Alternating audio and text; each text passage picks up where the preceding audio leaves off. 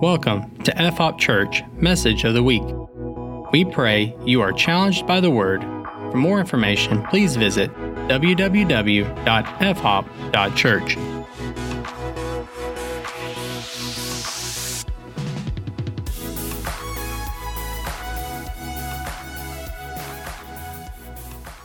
Well, if you have your Bible, and David Platt and I hope you do. No one got that joke. I'm sorry. Um, but if you have your Bible, and I hope you do, turn with me to Hebrews. Uh, we are going to be starting a new sermon series. It's going to be probably a long sermon series, and we're excited about it. Something the Lord put on uh, our hearts uh, several months back. The leadership here at Foreigner, our hearts several months back. So um, I'm excited about it. Um, I want to I want to tell a story though. So back, this is 1799. So how long how long ago is that? Like 200 years ago. Um, North Carolina, there's this guy named John Reed, and one day he decides to go to church over in his little community church, and his son, about 12 years old, says, "Dad, I'm going to skip church today. I'm going to go fishing." And being a terrible parent, he said, "Fine." And uh, so little John, or Conrad Reed, goes out fishing. While he's out there, he finds this 17 pound rock. It's very shiny, it's very yellow. He brings it home to mom and dad, and they look at this rock, and it's beautiful. It's strange. And so for the next three years, they use it as a door holder a door wedge to keep the door open. I just sit it right there, propping the door open. This beautiful 17 pound rock that he found in the stream. Takes it to the jeweler and finds out that this thing, as you probably assume, this is gold. Think about that. A 17 pound rock of gold they're using it to prop open their door for the last three years, walking by it every day. They had this thing that was worth so much, and they had no clue what it was. And because they didn't understand its value, they didn't understand what it could do for them. It gets worse. And I blame the next part on the fact that they found it skipping church. Is that when they take it to the jeweler and they found out what it is, the jeweler says, Well, that's gold. And let's assume not even the whole thing was gold, but just a bunch of it. Well, the jeweler pays them $3.50 for this. Now, you, I know what you're thinking. What about inflation? Folks, that's still less than 100 bucks in today's money. Why? Once again, because he didn't understand what he had. Now, not being a dumb man, he gathered a crew, one of which was his pastor, and uh, they spent the next several years in that dry creek bed, uh, and they found a lot after that. But the whole idea is that sometimes, like, can you imagine finding something that valuable, and because you don't know what it is, you just use it to use it for something. You use it to prop open a door, and then you just give it away for nothing. It reminds me of of Jacob and Esau. Esau was going to inherit tons of stuff, tons of riches. And because he was hungry one day, he trades his inheritance for a bowl of beans. And I'm afraid sometimes we, as, as people of God, sometimes we don't fully operate in the things that we're supposed to operate. We don't fully have all the stuff uh, that God intends for us as sons and daughters of the King because we don't really understand what we have. There's more we should be walking in, more we should be operating in, more that we should have. And I'm not talking about physical possessions. I'm talking about in here that we don't have because we don't understand this right here. And I know gone are the days where we have the big giant family Bible on the uh, coffee table in the living room. But some of us, our Bible might as well be that because it doesn't get touched much. And I know at this church, we touch our Bibles, we read our Bibles, maybe more than, than other congregations. But can I tell you something? Our goal isn't to compare ourselves to other churches. Has never been the goal. The goal is to compare ourselves with the identity that God has for us. Thank you. I'm preaching really good right now. Thank you. That was good. And Hebrews chapter 11, and, and we're going to spend a little bit of time in Hebrews chapter 11. In fact, if you want to do yourself a favor, you can take that little ribbon in your Bible, and if you will just tuck it in to Hebrews chapter 11, we're going to be here for a few weeks. Because we're going to be talking about this. Hebrews chapter 11 is sometimes called the uh, Faith Hall of Fame. It's all the men and women of God who operated in powerful faith to show God's faithfulness and to show how they trusted in the Lord and how it was through their faith. So we're going to be looking at this. And in Hebrews chapter 11, um, verses 1 through 3, I'm just going to read them real quick and then we're going to go back and dive through, through them. It says this Reading out of the ESV, says, Now faith is the assurance of things hoped for, the convictions of things not seen. For by it the people of old received their commendation. By faith, we understand that the universe was created by the Word of God. So that what is seen was not made out of things that are visible. I want to back up to verse 1 and let's let's kind of dissect this and look through this because in verse 1 it says this. Now faith is the assurance of things hoped for. Say that word hope. Say hope. You guys know what hope means? You know what it means to hope? Have you ever had hope? Kyle, do you hope your mom feeds you lunch today? Yeah? Do you hope it's something good? Well, that's not the hope I'm talking about. We all have hope. I'll tell you, one time I complained about dinner to my mom, and I complained one time too many. And she, the next day, she made cream, peas, and tuna on toast. It was terrible. And she said, We're having this every night until you guys stop complaining. The complaining went away really fast. I hope she never makes that again. But that's not the hope I'm talking about. Sometimes when we talk about hope in that way, that just it's another way of saying wishing. I'm a wishing. Right? Man, I I hope that uh, I hope that the Razorbacks do a lot better this year in football. I'm just a wishing. Right? That's what that's what hope is to us sometimes. But that's not what this word is. If we go back and look at the original language, it's not I'm a wishing. This word hope is something different. In fact, in modern English, probably a better way of saying rather than hope is to have hope. Because to have hope is different than to hope. I have hope that all of you guys are going to be real nice to me today. I have that hope. It's a trust. In fact, that's probably a better word for it is a, is a trust. I trust that you guys are going to be real nice to me today. In fact, Kyle, I know you're not hoping that your mom will give you lunch today. I know you trust that she will, right? That's you have that hope. And it tells us that in Christ we have a hope in Christ. We trust in Christ to the point today even when I'm talking to people about salvation, about surrendering their life to Christ, I don't really say, I don't use the word saved a lot because people don't understand that. I don't even use the word Christian a lot. In fact, a lot of times when I'm talking about Christ, what I like to say, ask people is, have you trusted in Christ? Because what that does is it jogs something in their brain different than saying, are you a Christian? Well, sure, I'm a Christian. Every American's a Christian, which is not true. But to say, have you trusted in Christ is something different.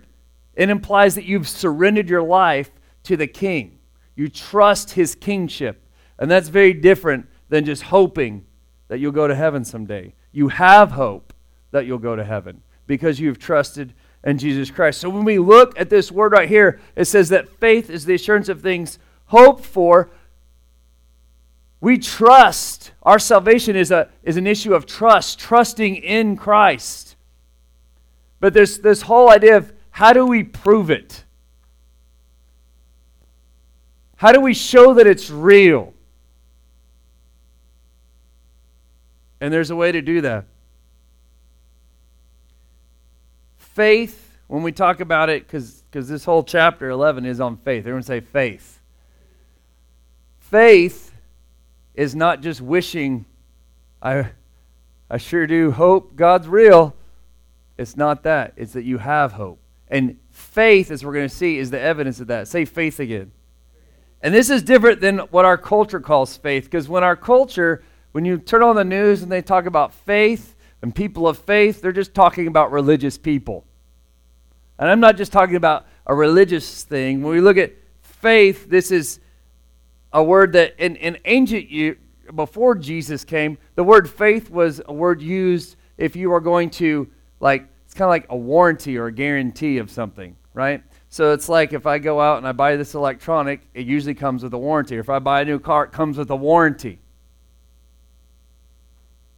Which is a good thing to have because then if the thing breaks, I can take back and they'll fix it. But the only way a company will issue a warranty over their product is if they have faith that it's a good product, right? That's, that's why they do it. They're like, we're pretty confident in our car here, so we're going to put a warranty that goes with it. And if it breaks, we'll fix it. It's a guarantee, it's a warranty. And that's where this word in the ancient language comes from this word faith. And it's more than just belief. How many have ever believed something before? Right? Have you ever believed something and later it turned out it wasn't true? Yeah, that's always rough, right? Talking about having to eat crow. Um, that was last week's sermon, eating. We didn't get to that part. Faith, belief, these are two different things because, can I tell you something? The scripture tells us that when we're talking about God, it says even demons believe in God. Right? So belief is just simply a mental assent. It's a way to say, yeah, in my head, I think that's true. That's a belief. Demons believe in God, but demons don't have faith in God. That's a very different thing altogether. That guarantee, that warranty. In fact, in the biblical use of the word, the word faith means persuaded. I am persuaded.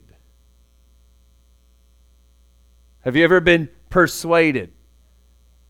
Believing something and being persuaded about something are two very different things. It's like belief is here persuasion is way more up here. It's like this is I mean, I don't just believe it, I believe it. I am persuaded. And so this intense persuasion, what it does then is it leads to this trust issue again. So when we're talking about faith and hope, we're being persuaded in things that we trust in. And what it says in this verse, it says, Now faith, or this strong trust of persuasion, is the assurance of things hoped for, of things trusted in. But what we know about things we trust in is that we can't put our hands on them. Isn't that the thing about faith that's kind of frustrating? It was like, I'm going to prove to you God is real. How? Where's your evidence? Where's your proof?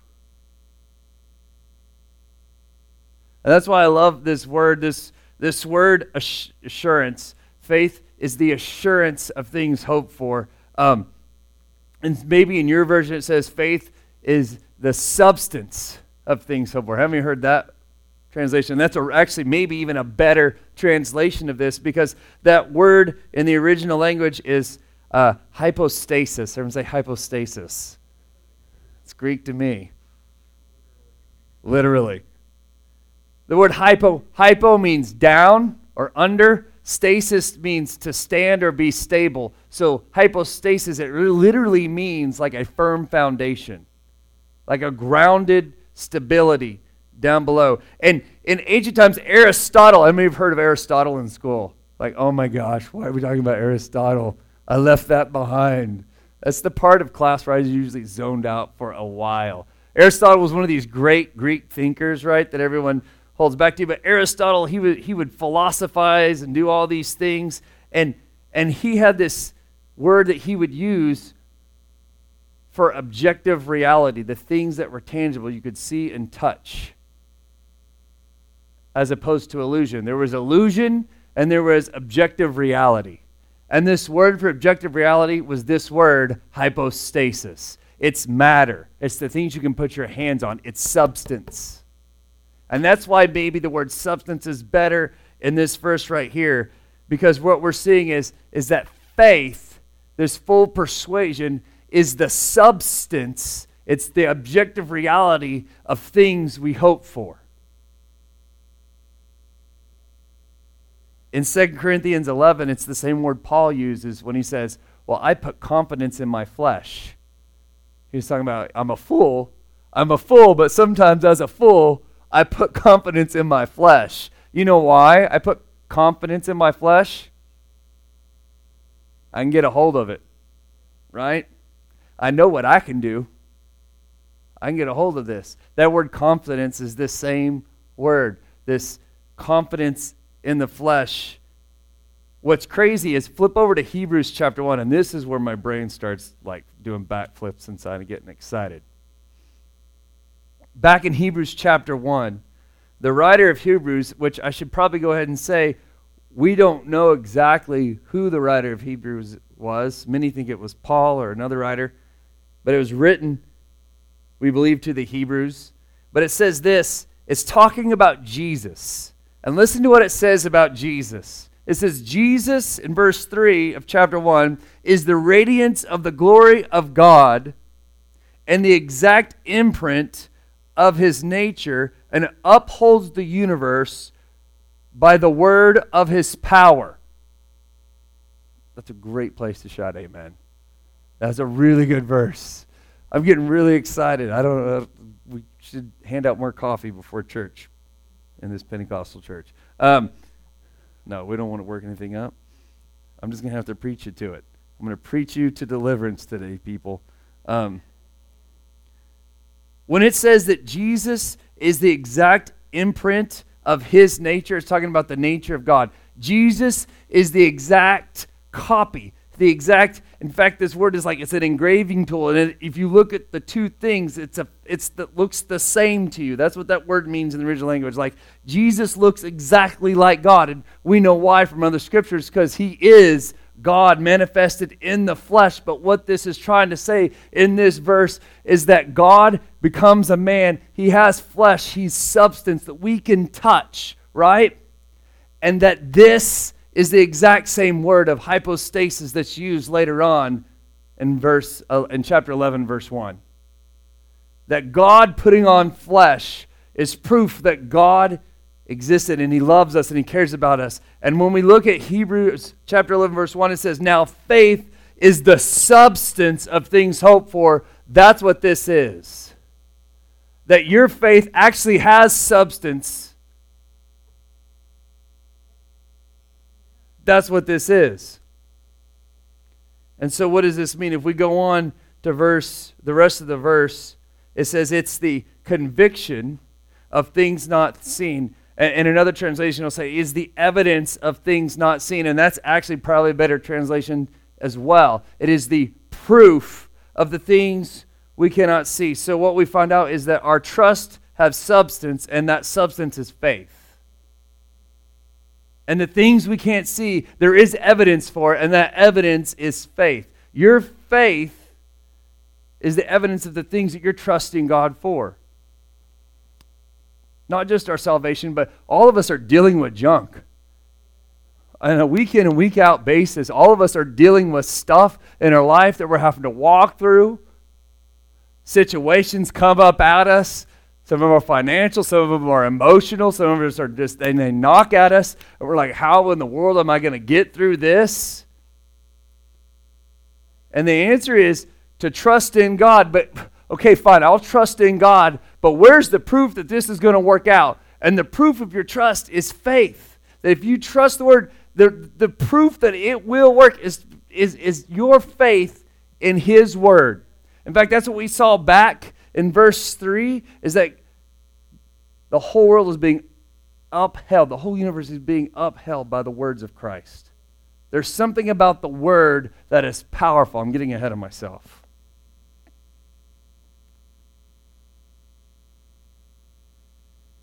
What we see here in, in verse 2, it says this it says, For it, for by it, by faith, the people of old received their commendation. And and the people of old, that's all these how many heard a bunch of stories when you went to Sunday school growing up, right? There's tons of Bible stories. Abraham and Joseph and Moses. There's even a prostitute in there. Seeing if anybody's paying attention. All these Bible stories.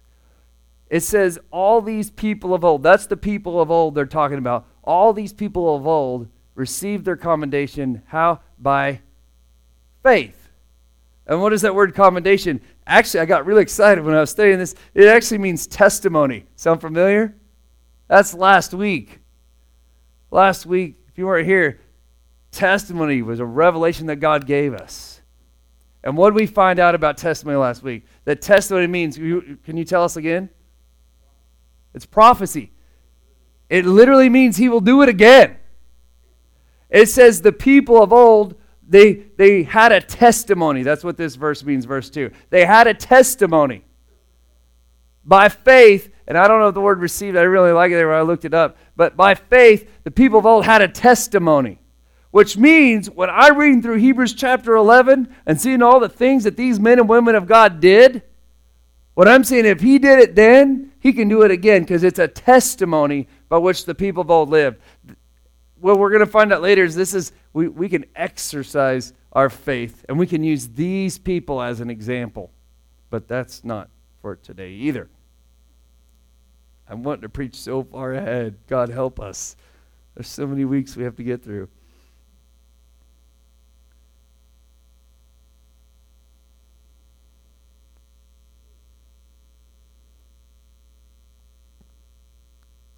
Would it be nice if we could make the unseen visible?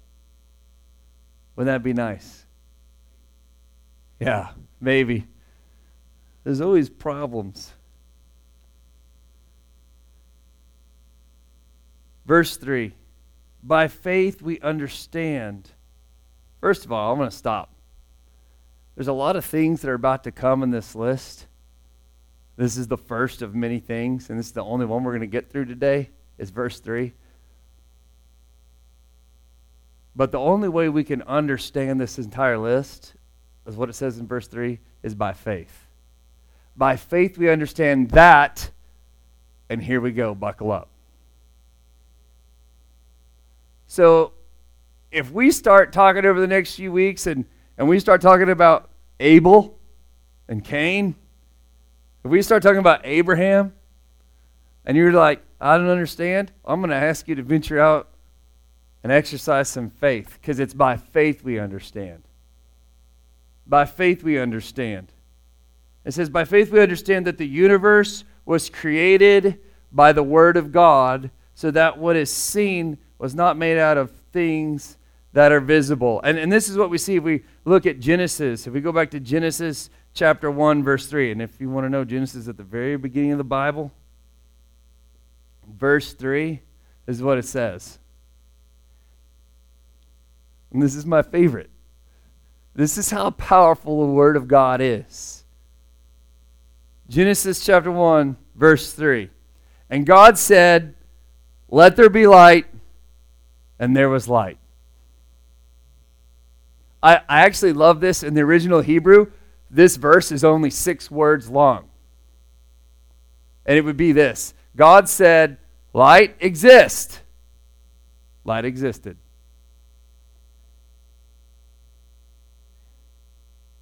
It doesn't get any simpler than that. That's how powerful the Word of God is. Light exists. Light existed. Done. And I love it as you go through the Genesis story of creation. It's almost like the next few days, God gets a little more wordy and a little more wordy and a little more wordy with his descriptions of the things he wants to make. But it starts off with this simple light exist. Uh, and what I love is, is and, and this is how, like, we're talking about proof, we're talking about evidence, right? And, and this is where, like, we very much differ than some scientists, although not all. And what was crazy to me, and this is, I'm just going to throw this out there, let you think about it. I was listening to some scientists talk the other day. By the way, some of these guys I was listening to were atheists. Um, but what they were talking about was how they've been looking at how much DNA we have. And it's just mind blowing. And given the amount of time we think the universe is, some scientists think it's billions of years old. From when life started to what we are now, they start putting it through a math calculation. There's like, there's actually no way mathematically, through trial and error, that we could have evolved from that to this in this amount of time. You would need several, several, several times more amounts of time to get where we are. And so these atheist guys are thinking, so we, we think that if evolution is true, it was guided by someone.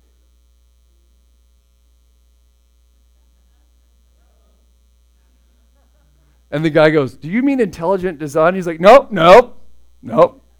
Not going to say that. Now, I'm going to tell you this morning, I don't think evolution is true. Um, I, that's a different conversation for another time. Um, but, but I just thought that was very interesting. There's some people in Hollywood now subscribe to something called, get this, simulation theory. Now, if you think 30 years ago, if you bought your kids a video game, it was a couple of lines going like this and a little ball bouncing between them. You had that. Pong? Yeah, okay. Okay, 35 years ago. Um,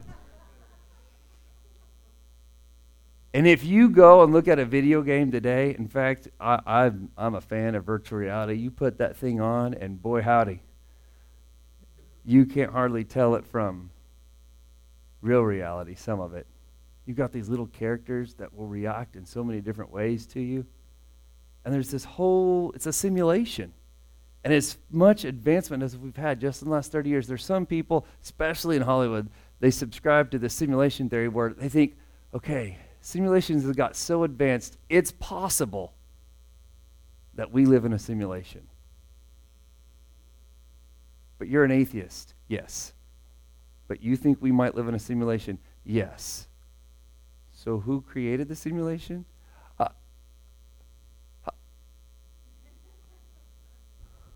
uh, I just, you guys are condi- contradicting yourself. And I could go through scientific thing after the, the, the thing I loved back when I taught science um, in middle school was you ta- start talking about the law of conservation of energy and the law of conservation of mass, which means basically just says something can't come out of nothing. And people just start going, wait a minute. What, a, what about, what about, wait, what? What about? And they start questioning all these things they've heard for all these years in their public school education. And these are scientific laws, these aren't the theories. And it just gets me excited. But can I say, you can take all the science all day long, and if your faith is based only on science, which I'm for science, but if your faith is only be based on science, then I think you're going to be hurting just a little bit. Because my faith, even though I love, absolutely love science, my faith isn't based on that. It's based on this right here the Word of God. Turns out the universe, and, and this, if people who listen to this, this is going to just, they're going to scream um, if they don't believe the way we do. Turns out Science isn't what created the world. Turns out it was the word of the Lord. Turns out it was the word of the Lord. And by his word, everything that is seen came from an unseen word. And what you have to understand is when we look at this passage, I, just want to draw this connection between 11.1 and 11.3 because it says, the world was created by the Word of God. And this is what it says So what is seen was not made of things which are visible. And the writer here is trying to connect this back to 1, which, which says what? Faith is the assurance of things hoped for, it's the conviction of things not seen. he's drawing a parallel saying, even the world itself was manifested, it was created, it became substance through an unseen word. So the power here lies in the words of God. As we saw, through the words of God, which uphold the universe. The word of the Lord is powerful. It's powerful, and it's by which we exercise our faith. If we look over at Mark chapter 11, this is a, a verse that I wanted to avoid completely. Yeah, I know. I didn't. Because sometimes we look at things in Scripture and we're like, okay, that's what it says, but that's tough. In Mark, did I say Mark? Mark chapter 11, in verse 12, it says this On the following day, uh, when they came from Bethany, it says, Jesus was hungry. That was also last week's sermon. And seeing in the distance a fig tree in leaf, he went to see if he could find anything on it. And when he came to it, he found nothing but leaves, for it was not the season for figs. And he said to it, May no one ever eat fruit from you again. And his disciples heard it. Which I think is kind of unfair for this tree because it wasn't season. And yet Jesus still was like, you know what? If you're going to look like you have fruit on you, you better have fruit on you. You have leaves, you better have fruit. It should also be note he goes then later after this and he cleanses the temple. And kind of like we, the, the bald eagle is a symbol for America, the fig tree was kind of a symbol for the nation of Israel at that time. I think Jesus was speaking something prophetically here. Like you need to bear fruit. We need, you, you're supposed to bear fruit. You're God's chosen people. Bear fruit. Fast forward to 20. It says, As they passed in the morning, they saw the fig tree withered away to its roots. And Peter remembered and said to him, Rabbi, look, the fig tree you cursed has withered. And Jesus answered them, Have faith in God. This is the thing. What's the purpose of all things? To glorify God. Here is Peter's getting really excited about a withered tree. And Jesus is like, No, no, no. Let me tell you something. Have faith in God. Have faith in God. Truly I say to you, whoever says to this mountain, Be taken up and thrown into the sea, and does not doubt in his heart, but believes that what he says will come to pass, it will be done for him. Therefore, I tell you, whatever you ask in prayer, believe that you have received it, and it will be yours. And then it goes on to say, you need to forgive people when you pray too. This is a part I wanted to avoid because it says that you can have anything you ask for in prayer. That's what it says. It also says that you can say to a mountain to move, and it has to move. And it's it's really easy to stand here and be like, well, he doesn't really mean a mountain. This is just he's just using um, using symbolic language here to I mean that would be the easiest thing to do.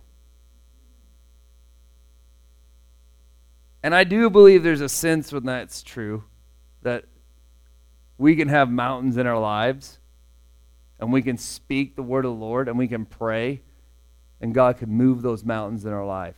I absolutely believe that with all of my heart. But here, this is what Jesus is saying. And I know there's times when Jesus was speaking, he didn't mean things literally. So I've spent a ton of time researching and looking and trying to decide did Jesus really literally mean that we can move mountains? And this is what I have, and I'm not sure uh, Well, I, I'm not sure I really still fully understand, but this is what I've come up with. I think if you have enough faith where you will try to literally move a mountain, then you probably have enough faith to do everything else. If you have enough faith where you're literally trying to say a mountain, you need to move and go over there, then you probably have enough faith in prayer to get anything else you need. And what's crazy is later on in, in another passage, the disciples come to Jesus and they were trying to do some stuff. And they, they couldn't get it done. They were trying to cast out some demons, whatever. And they're like, we can't handle this. And, and Jesus tells them, He says, Look, you, you have little faith. All you have to have is faith like a mustard seed. And you could move mountains. And that's crazy to me because he said you have little faith. And to my mind, a mustard seed is a little faith. But but apparently a little faith must have been like almost no faith at all. Because I think I can come up with just a little here it says that if you'll if you believe it and not doubt. And and here's what I know. Because he's talking about prayer. And this is what we, when we talked about prayer in our discipleship group this week, I know that when Jesus taught us to pray, he taught us to pray, Your will be done. I said, Your kingdom come, your will be done on earth as it is in heaven. So,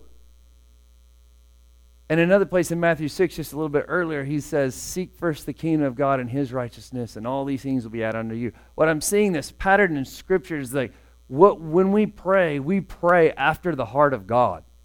We pray the things God wants. In fact, what I would say is we pray the Word of God. And as we pray the Word of God, we're praying the will of God. And when we pray the will of God, we will have whatever we ask for.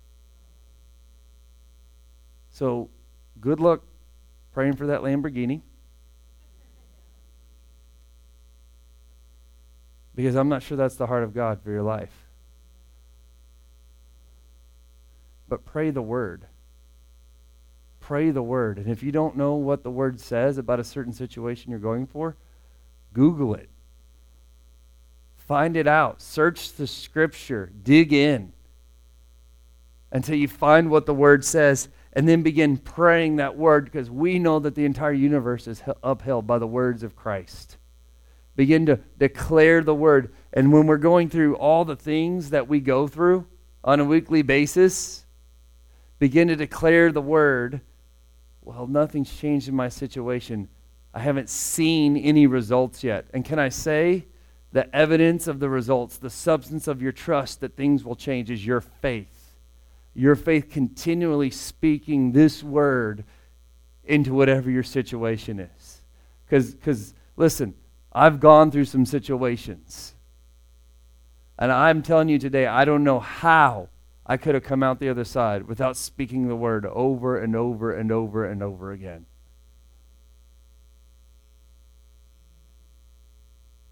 And I've seen the Lord answer prayer after prayer after prayer. And I believe it was not because of anything great I did, but I just had faith in His Word. The only way you can have faith is from His Word. which is weird to think about. And this is something we can dig in more later, but the only way you can even have faith is from the Word. In Romans chapter 10, let's actually go there. And you, because this is one that you need to highlight and underline and circle and memorize and all the above. In Romans chapter 10,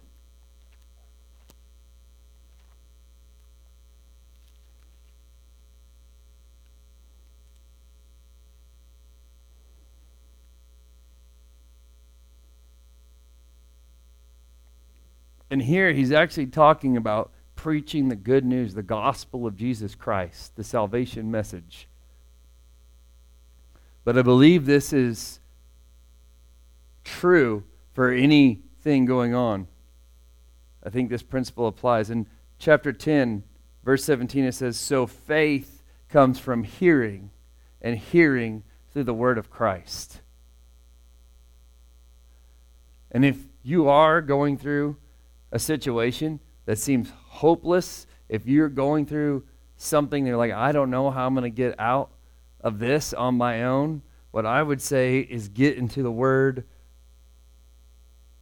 so your faith can be built.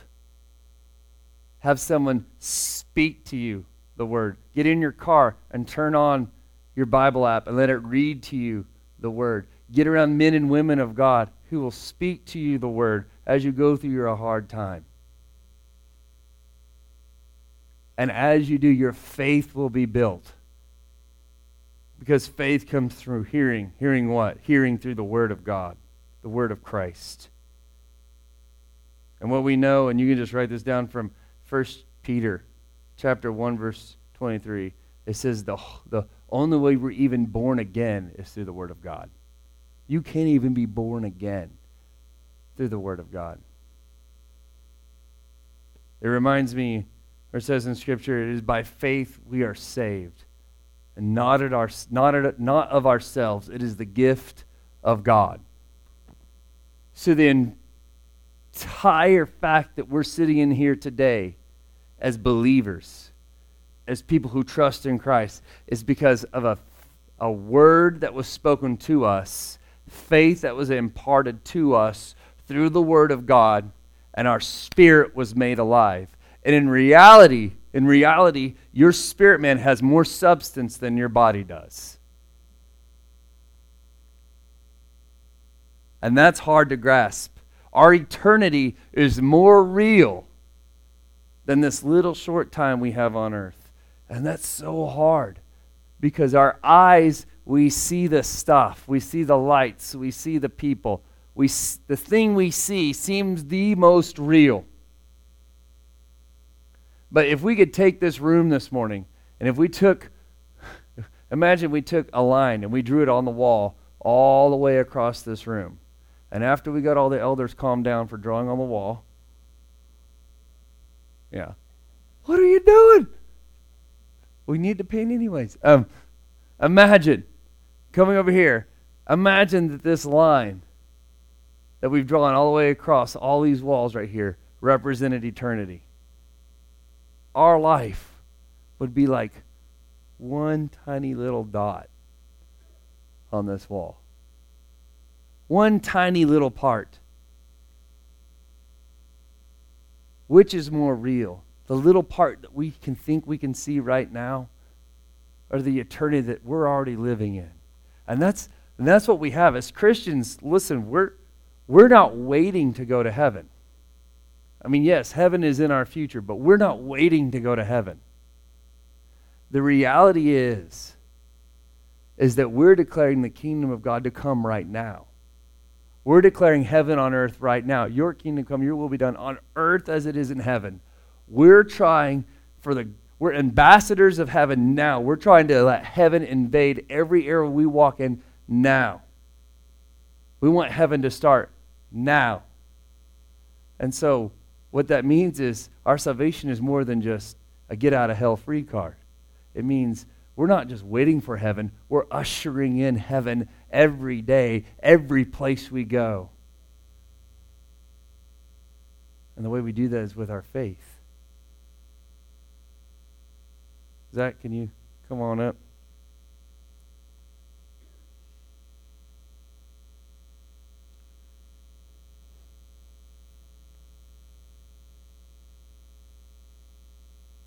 Today this was more of a teaching than a preaching, if you will.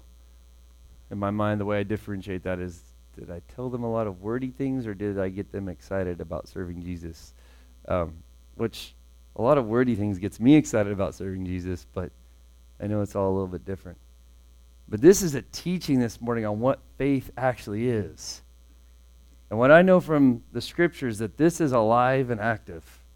In fact, from Hebrews it tells us that that the word of God is alive and it's active.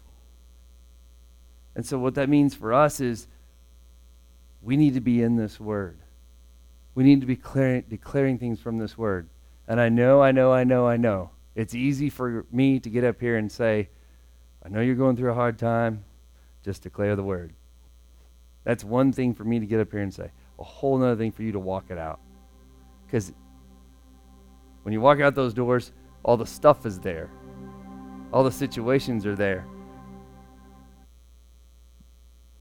But, but this, is, this is more than just a tool in our hand. This is the powerful Word of God. And like, like if it, if it were my last Sunday to ever preach, ever again, the thing I would preach is be in the Word. Like, let the Word sustain you, make it everything you are. Because, because my words, my words, they'll echo off these walls and we'll all forget them here in a few months, right? But this Word lives forever, this Word endures. This Word is by which we have faith. It's the Word of God that created the universe. And so, my last sermon ever to believers would be get in the Word, get in the Word, get in the Word, get in the Word, get in the Word, get in the Word. Because I know what's going to happen as you get in the Word, you're going to see teachings on prayer. And you're like, oh, well, I should be praying. You're going to see lessons on, on serving, and you're going to start serving more. Get in the Word. Get in the Word. And your faith will grow. And, it, and we, you're probably like me. Does anybody else in here sometimes, now I'm preaching, um, does anyone else in here ever have conversations with someone when they're not there? That is the worst thing in the world. Right?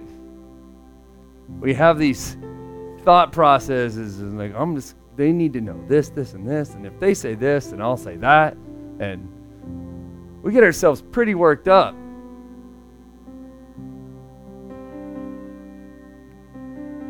And then when that person shows up, even if we don't go through that conversation out loud, it's in our hearts and we treat them just a little bit differently true.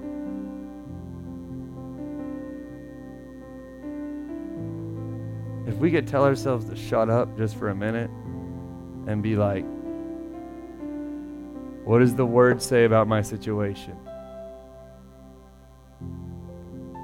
Whoa. Take every thought captive. That's in the word.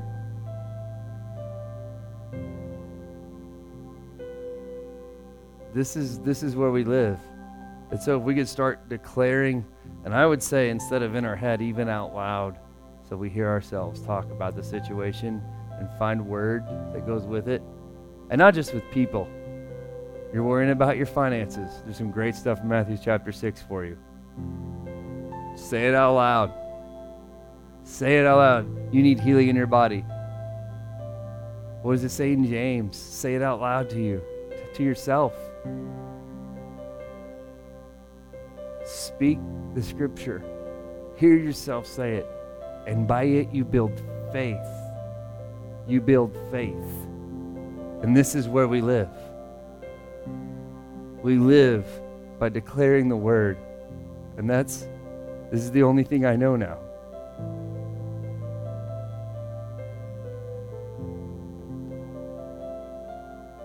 This is the only thing I know now, and it's not even fair because I've gone through so many trainings spent so many times learning so many things.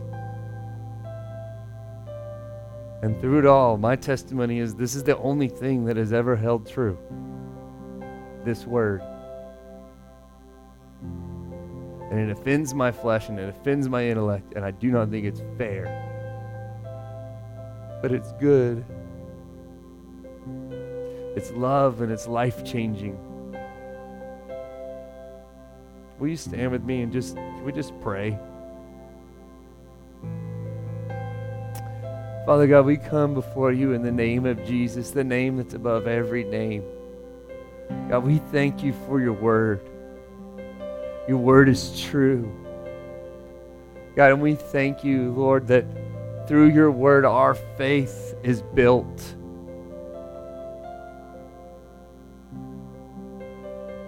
God, we know that by faith through your word that the entire universe was made, that the entire universe is upheld.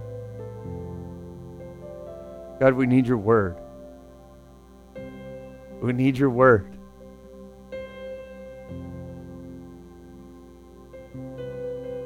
But we thank you that, that you sent your son, Jesus Christ, to live that sinless life, to be that exact imprint of your nature, the manifestation of God. So, Lord, we can see who you are.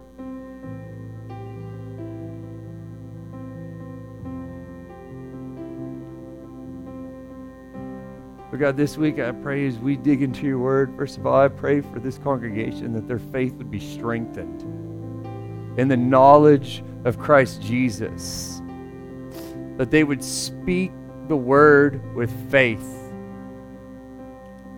Because if, Lord, if, if your word can bring stars into existence, then your word can change my situation.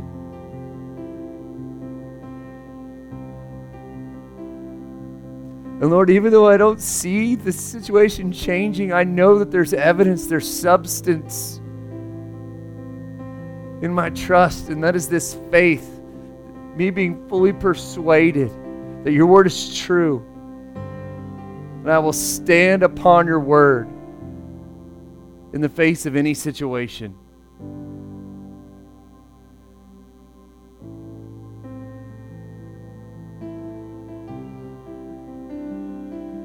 Jesus, I just want to thank you for your redemptive work on the cross. Lord, I have faith that that work has taken away every sin, every shame.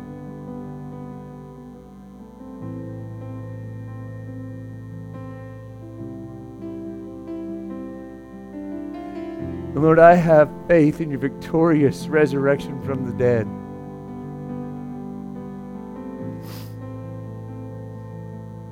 Lord, thank you for showing yourself a victor. We have faith in your victory. Lord, and we stand as sons and daughters, as heirs in that victory.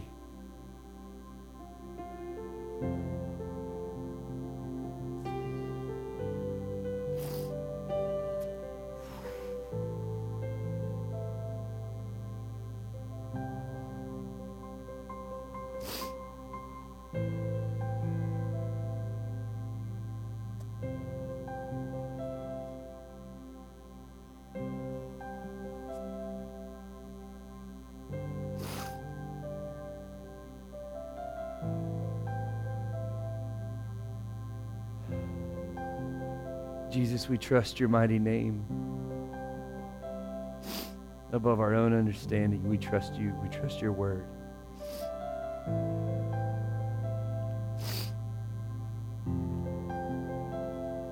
I'm just reminded this morning to trust in the Lord with all your heart. Lean not on your own understanding.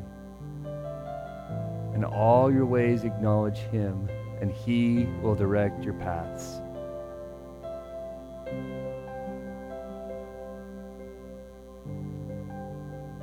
That's, that's the word we leave with today. That's the word we leave with.